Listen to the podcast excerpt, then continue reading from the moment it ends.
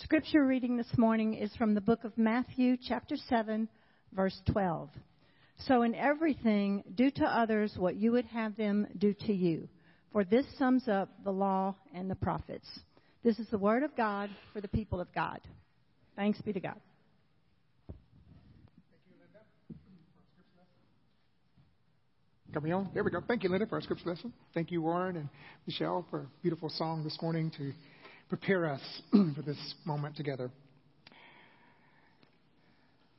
As we've heard this teaching that I think most of us know probably by heart, let's ask for God's Spirit to lead us in this understanding for our lives. So, would you join me in a moment of prayer?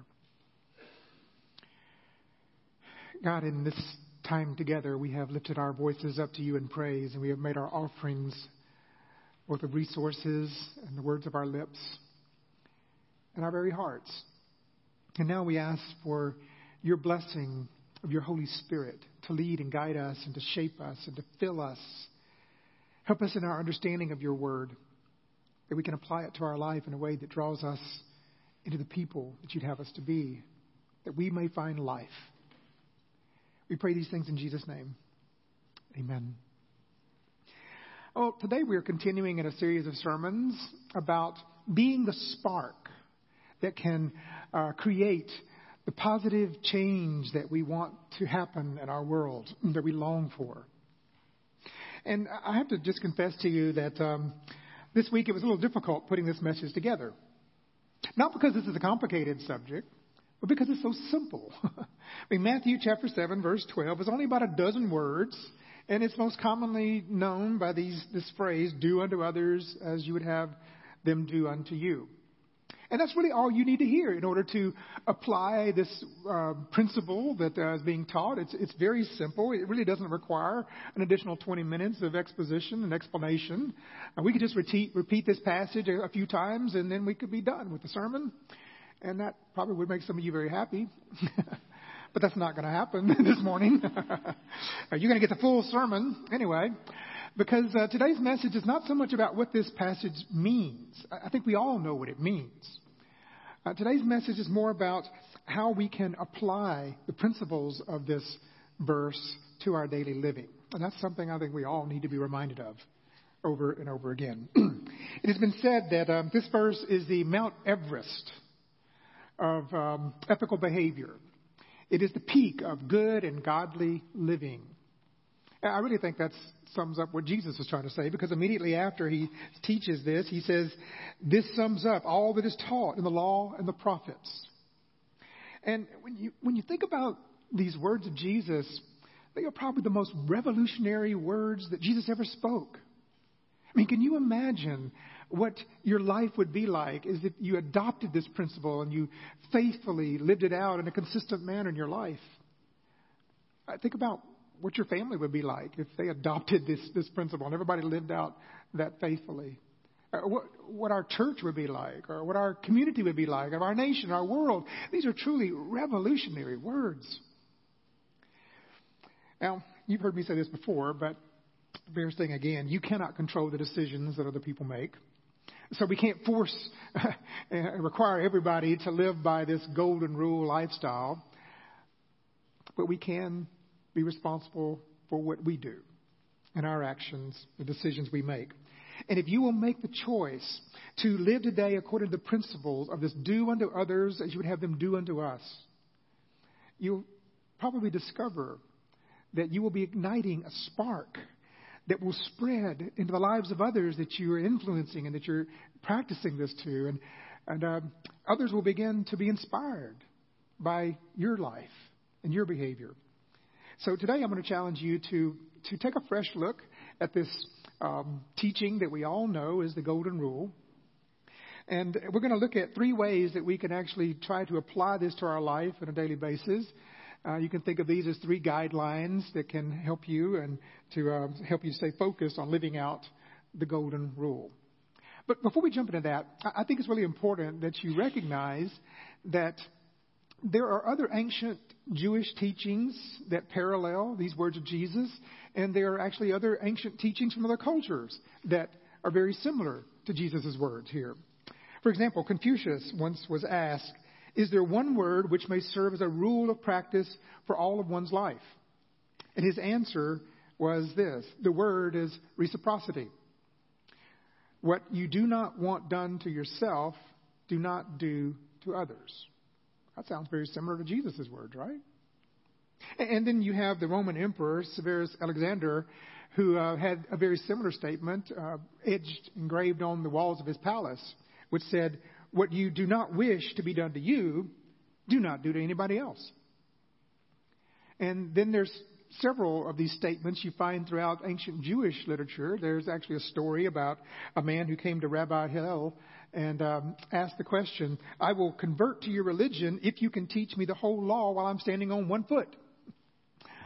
And um, the great rabbi responded by saying, What is hateful to yourself, do to no other. That is the whole law. The rest is commentary.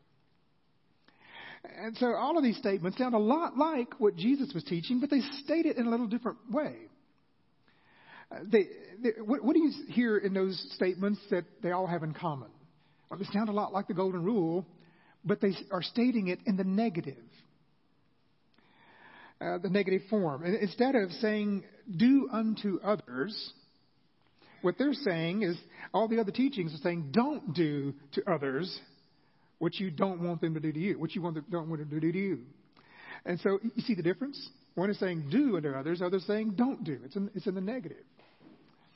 And we're going to look closely at what Jesus taught in just a moment. But I first want to, to spend a little time looking at the merit of trying to live out the golden rule by observing it in its negative form. Uh, there, there's nothing wrong with the way that these other cultures and the religions were stating this principle.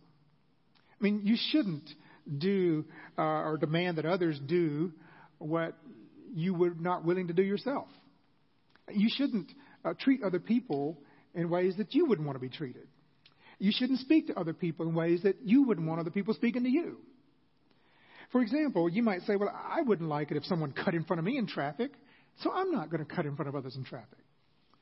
I wouldn't like it if my neighbor played his music or her music uh, real loud all night long, so I'm not going to play my music loud all night long. I wouldn't like it if my spouse criticized me, so I'm not going to criticize my spouse.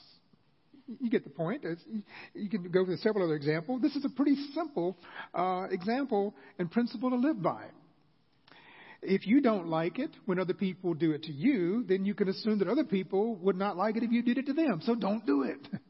Uh, pretty simple and easy, right? In fact, a lot of the commentaries I read on this passage uh, stated that the golden rule in its negative form is uh, actually pretty easy to live by. Because you only have to focus on what not to do to others instead of focusing on what you are doing to others. I do agree with the idea that trying to live by the golden rule according to its negative form is simple, but it's not always easy. Because it requires that you be mindful of others. You have to be mindful of your actions and your words and how they impact others. It requires that awareness. It, re- it requires intentional consideration of others. So the first guideline to remember in our interactions with other people is to make it your aim to be intentionally considerate. That sounds simple, right?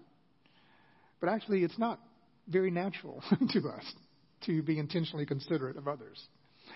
I actually went to the grocery store uh, a few days ago to pick up some things that I needed, and um, as usual, I was in a hurry, just wanted to get in and get out, and so I became really annoyed when I got to the uh, canned vegetable section, and a lady had put her buggy right in front of the section that I needed to get into, where stuff I wanted. And um, you know, being the nice Christian pastor that I am, I stood there and I'm trying to be patient. I'm waiting until she looks around, finds whatever she wants. But I began to get really annoyed with the fact that she was looking in a different section than where her buggy was parked and where I needed to get to. And she seemed to be oblivious to the fact that I was standing there. In fact, she even went on to look at another section, walked away and left her buggy, and walked, looks at other places. And, and, I, and I'm looking at this going like, she's being just totally inconsiderate here. I mean, I, I, I would never do that to anybody else because I know how annoying and irritating and, and inconsiderate that is. And so finally I said, Excuse me, ma'am, uh, could I get to where your buggy is? And she had this look of shock on her face and say, Oh, I am so sorry. I didn't realize you needed to get there. Uh, sure, I, I apologize. And she moved her buggy. And of course, my anger began to subside because I realized that she hadn't done that intentionally. She was just so wrapped up in what she was doing that she didn't even realize that she was inconveniencing me. And I really think that's the first obstacle we face in trying to uh, put this principle of the golden rule into practice. All too often, we're so focused on what we're about and what we're doing that we're oblivious. Uh, we really don't take into consideration how our words and our actions impact the lives of others. This is why Paul said to the church in Philippi, he said, Let each of you look not to your own interest, but to the interest of others. And he goes on to say, Let everyone see that you are considerate in all that you do. So Jesus is, is talking about, in effect, I mean, Paul's saying, in effect, that we should take this principle of the golden rule, and it begins with developing that habit of being intentionally considerate of others. Think of how your actions will impact the lives of other people. And then if you realize, I wouldn't like that if somebody did that to me, then you can bet on the fact they're probably not going to like it if you did it to them, so don't do it. So Jesus' teaching, though, goes a step further than this uh, principle of reciprocity. Uh, he goes further in saying that we should not just merely avoid doing things to others, that you uh, should not do things to others as you would have them not do to you. And so, our second guideline that I want to point out to you this morning in our interaction with others is to make it your aim to take the initiative in being kind. Take the initiative in being kind. And all the other variations that we hear on this teaching from other cultures and other religions, um, they, the focus of them is not doing to others what you wouldn't want them to do to you. But Jesus comes along and he said it in a way that no other teacher had ever said before. He taught that being godly doesn't merely mean not doing to others or don't do anything harmful to others or bad. Rather, it means you seek at every opportunity you can to do good. It's not a matter of do no harm, it's a matter of doing good at every chance you can. Listen to how Jesus states it again Do unto others as you would have them do unto you. The NIV version states it this way Do unto others what you would want them to do to you. This is the essence that is taught in the law and all the prophets. So Jesus challenges us to take that principle of reciprocity a step further.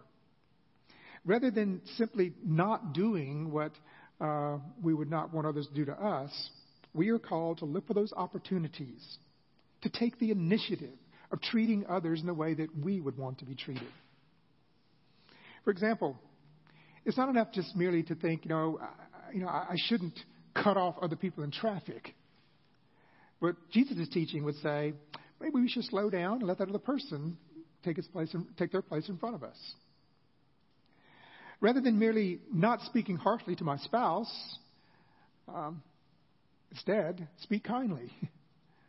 uh, consider overlooking an offense, even if you're right and they're wrong this time. Uh, consider listening instead of interrupting. Make it your aim to take the initiative in being kind. Now, there's an important distinction, I think, to make here. And in some of these ancient writings, the principle of the Golden Rule is paraphrased this way treat others as they wish to be treated. And that's not at all what Jesus was teaching, because it doesn't work.